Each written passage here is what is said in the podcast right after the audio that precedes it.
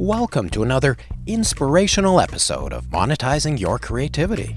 I'm Melanie Jones and I'm a filmmaker. Leaving film school with two shorts that I had directed, two films that were festival ready, was a really amazing way to enter the larger industry. Monetizing Your Creativity asks the question what does it take to earn a living with your creative talents? You don't need big, big, big, big bucks. If you have the right team and the right people that are supporting you and they see the value, then you can get a lot for very little. And the more that you practice, the better you're going to get. You will be able to make a viable product that's going to actually go somewhere. We focus on the success principles common to all disciplines by interviewing producers, directors, writers, actors, cinematographers, music composers, animators, designers, and much, much more.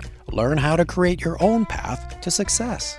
Let's roll. Well, hello everyone, and welcome to another episode of Monetizing Your Creativity. I'm your host, Marvin Polis, and not joining me this time is your other host, Fred Keating. Fred is in some exotic location and he's gathering some interviews for the podcast. While I'm in Vancouver, Canada, I'm at Langara College, and I have the pleasure of catching up with Melanie Jones. Melanie is a filmmaker, and we want to talk about her latest film. It's called FSM. Melanie, what do you want to say about the film? Well, it's my first feature film as a filmmaker, and I've made a lot of shorts over the years since I graduated from Langara. And I think that, you know, it's an ultra, ultra, ultra low budget feature. So it's a great example of what you can do with not very much resources or how you can find resources to do the things that you can't pay for because you don't have the money. And we've been very lucky because the film's done very well here in Canada and, and abroad. Because we didn't spend that much making it, we have a very good chance of actually making some profit on the film, which is fantastic. Well, tell me about your budget and tell me about the resources and what it took to get all of this Marshall together. The film is part of a challenge called the IndieCan 10K Challenge, which was kickstarted out of Toronto by a producer there named Avi Federgreen. Essentially, the challenge was designed for debut filmmakers, so filmmakers that have not made a feature yet, but are looking to make one and prepared to do so on sort of the tighter end of the budget spectrum. So, what he arranged for us was a series of sponsorships, most of them local, but some of them based out of Toronto, like legal advice and some of our accounting things like title reports and things like that. And then locally, equipment rental and insurance and things like that. So he set up all these sponsorships for us and then mentorship as well. So he paired each filmmaker, it was across six provinces in Canada. He paired each filmmaker with a local mentor producer who is quite experienced so that we could go to them for advice and information information and even resources. They could, you know, recommend actors to us or crew or things like that. And then we had to crowdfund our $10,000, but we weren't allowed to spend more than $10,000. So that's the challenge is the 10K challenge is to stay within that 10K budget. All six films were successful in their crowdfunding campaign. Many of them exceeded the 10K goal, which is quite amazing. I feel like most people I know, the crowdfunding doesn't always go that well. So just the fact that all six films were successful was quite impressive, I think. Now, what did you learn about crowdfunding as a result of this experience? Yeah, crowdfunding is quite interesting. I mean, I have done it a couple of times before to varying degrees of success, helping other people crowdfund. And I, you know, I was very dubious going in because I know how much work it can be. And it really is a full time job. Like, you have to be online all day long, you know, thanking every contributor and keeping the momentum going. And that's very difficult over a long period of time. We had lots of advice because one of our sponsors was Indiegogo. So they did a seminar for all the filmmakers on, you know, strategy and how to maximize the time and things like that. I would say I learned not to make perks that cost you a lot of money to produce at the end because then you really limit your financial prospects. Like if you make any profit, then you end up spending it all on the perks. But even if you don't make the profit, you still have to deliver them. So then it comes out of pocket, which is very challenging. I also would say don't promise to deliver your perks too early because things become delayed in film. Our film was delayed in post by six months. So almost all of our perks are late because there was no way to give people the film because the film wasn't finished, you know. So those are some of the biggest challenges we faced. And I guess there's also the issue that you have to be careful not to offer perks that take a lot of time to execute because once you get your funding, Now you need to produce the movie and you need to spend the time on the movie. Absolutely. I mean, we had some perks that were like, get an update from set.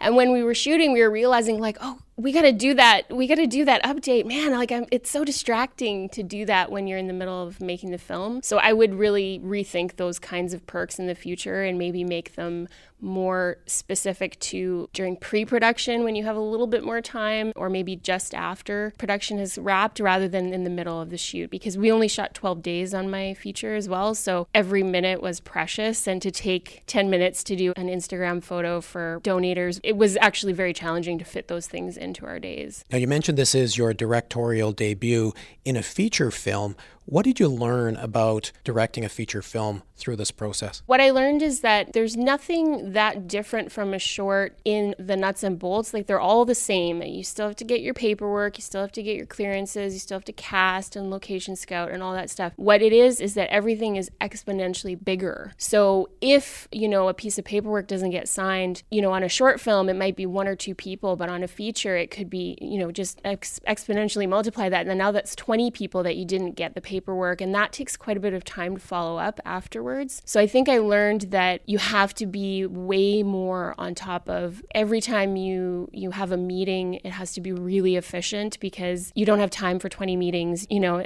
every meeting already is 3 hours long, so you have to get a lot done in that time. And I think also because I write, direct and produce, and I was really stretched to be able to focus on my directing because I was producing at the same time. And I think in the future, I really don't want, I, am happy to produce because I, I would like to be in control of my product. But at the same time, I can't produce while I'm directing because it's very distracting from the creative part of the process. Certainly understand that.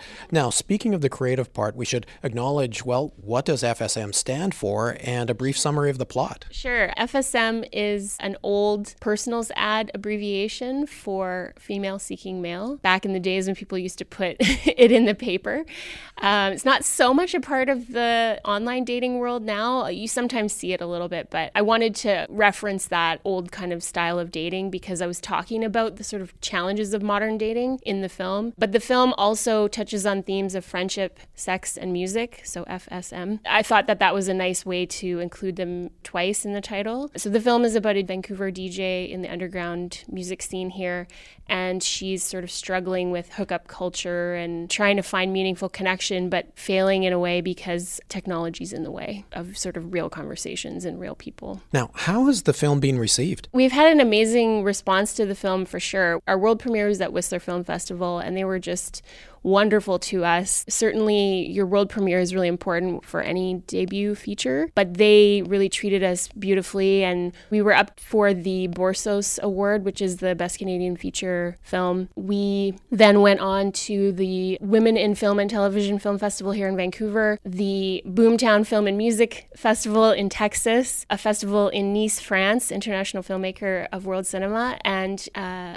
Female Eye Film Festival in Toronto. So we've had quite a good festival run for such a tiny film. And then we also had a theatrical release in Vancouver at the Vancity Theatre, which is very, very challenging. Not everybody realizes how hard it is to get your film into a theater that's not attached to a festival, that's truly like the theater just programming your film for their schedule. And so we were very, very fortunate for that to happen and be part of Canadian Film Week just prior to Canadian Film Day. What else is part of your vision with respect to distribution? Well, I think that Canada, it's very challenging for little films to get distribution in the old model of like DVD and wide release and all that kind of stuff. It, just, it's very expensive and nobody wants to spend that money on a film that has no budget and no stars and, you know, is made in Canada by nobody, you know, like in, in the larger perspective. You have to find other ways, I think, of distributing. And I've been very fortunate because with the IndieCan 10K Challenge, distribution was part of our win. So we knew from the very, very beginning, even before we made the film, that there was a real chance that we would see some theater time, which is huge for us because that does actually mean money comes back. You know, we make something from ticket sales when it's a theatrical release, but also we knew that we would be getting a VOD release, video on demand. So that's coming up for us still. We expect that to be sort of the main bulk of our return on the film. It's very exciting. So, video on demand, are we talking about things like Netflix and iTunes? Yes, it'll definitely, I'm pretty sure it'll be iTunes and probably Amazon in terms of being able to watch it, you know, in the comfort of your home. and uh, we, we haven't discussed any other uh, release options yet, but I'm sure that we will, uh, my distributor and I will, as we see how the iTunes rollout goes. Now, clearly, you have some excellent traction in your career. Where did you learn to become a filmmaker? Well, I'm an alumni of Langara Film Arts. I was here in 2006, which was the second year ever of the program. So, you know, for me, coming in, like I had come from art school. I had done six years of art school and was on track to become an art teacher. And I suddenly decided, you know, maybe I should go to film school before I commit myself to this path. And I, I wanted a program that was very efficient and would allow me to do the thing that I went to film school to do. So there's lots of film schools where you can go and learn general education about film. What I think Langara does that's unique is that you enter into a stream. So I entered the directing stream. I knew that I would be directing. I didn't have to guess or hope that I would pitch right and, you know, maybe get to direct something. I knew that I would, and that would be the focus of my education here. And that was very important to me not to sort of waste time because, like I said, I'd done so many years of school already. And then their program is very fast. It's only eight months. So, well, I think they're moving to a year now, but when I took it, it was eight months. And in eight months, we made two films. So we had a short film from our first semester and then a longer short for our second semester, which is our grad film. And that film has done very well for me as well. So the experience that I had here definitely taught me like efficiency under short circumstances, like tight deadlines, tight budget. And I met so many people people while working here that I mean, I'm 10 years as a grad and I still work with the people that I was fellow students with here, you know. So me and my alumni from my year are very connected and continue to work together. So indeed, this did springboard you effectively into your career as a director then. Yes, absolutely. I mean, I think leaving film school with two shorts that I had directed and produced because we learned we all learn how to produce here as well. I think leaving with two films that were festival ready and they did both go on to play at several festivals. I think that was a really amazing way to enter the larger kind of industry. And I was in a cocoon when I was here, you know, because it was just we all make films together. We don't have to worry, but we don't have to crew outside. We don't have everybody's provided. And then you leave and you go, oh, it's not the same when you leave school. Having two great products as I first joined, it, it, it just makes it easier to get going on the next thing and the next thing and the next thing. And I made two films the year after I left. So I think that it just, it really got me in the idea of like, you got to keep making, you got to keep working, you got to keep practicing your skill to keep getting better. And so in the 10 years since I graduated, I made 13 films. And I think that definitely affected the quality of the work on FSM because I had lots of practice, you know, in a, in a reasonably short amount of time. I mean, 10 years, but still, it takes a long time to get projects off the ground. Fantastic. So now back to FSM, other accolades, the Leo Awards nominations. Tell me about this. Yes, we got two nominations for the film, one in editing and one in directing, which was very exciting, obviously, for me personally.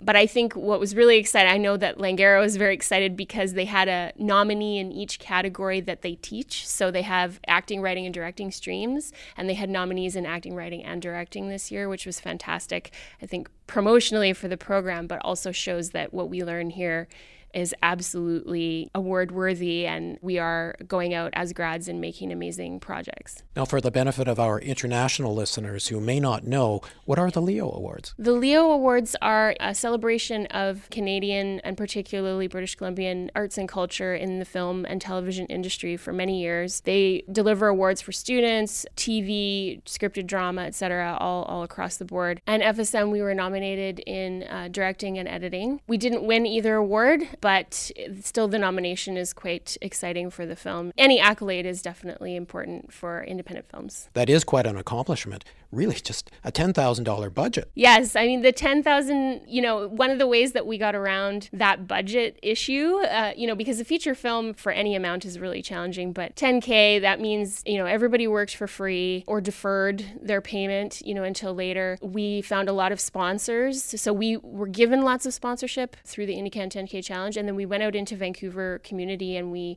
looked for businesses that would donate products. So then we didn't have to spend money on props and things like that. Most of our locations were free because we begged them, please let us film here and then we'll talk about your business on our social media and things like that. So we sort of did, a, in a way, like a barter system of we'll talk about you if you'll let us film here. And um, I think that the cool thing about that is we went out into the community and used our resources around us, and the community came back and showed us a lot of love as well. So we had a cover story feature on the Georgia Straight. The film is about Vancouver in Canada here, so the fact that it's a Vancouver made film about Vancouver, a lot of people were very excited about that, and that drew a lot of audiences to our shows. So we sold out our shows. A fantastic way to springboard your career as a filmmaker. Now, we're just about up on time, Melanie, so is there any advice that you'd like to give to your cohorts as they consider entering a career in film and perhaps television? I think it's really important to practice your craft, you know, and that can be a challenge if you feel like, oh, you know, I need a lot of money to make a film. And I, I think the best thing I can tell you is you don't need a lot of money to make a film. I mean, nowadays there's films going to Sundance that were shot on iPhones. You don't need big, big, big, big bucks. You can, if you have the right team and the right people that are supporting you and they see the value, then you can get a lot for very little. And the more that you practice, the better you're going to get. You will be able to make a viable product that's going to actually go somewhere and hopefully you'll see a return eventually on that. Well said. Well, thank you for joining us and sharing all of this fantastic knowledge and good luck with your career. Thank you very much. Thanks for tuning in to Monetizing Your Creativity. Be sure to join us next time by subscribing to us on iTunes or wherever you get your podcasts. While you're there, please leave a review. It helps us with our ratings. You can also visit monetizingyourcreativity.com for more information about the show. And hey, be sure to tell your friends who want to understand how to monetize their creativity.